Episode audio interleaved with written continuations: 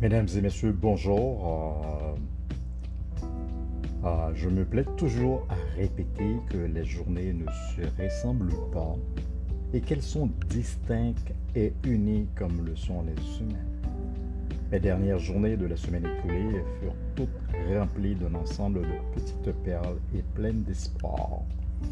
Je me suis réveillé ce matin dans la plus grande sérénité et j'avoue que ce n'est pas un hasard l'univers sait que je veux vivre en paix.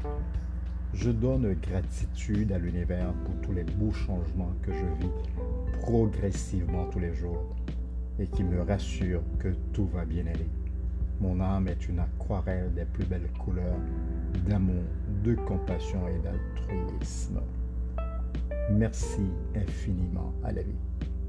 Bonne écoute et je vous souhaite une belle journée.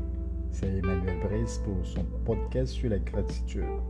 Merci et à bientôt.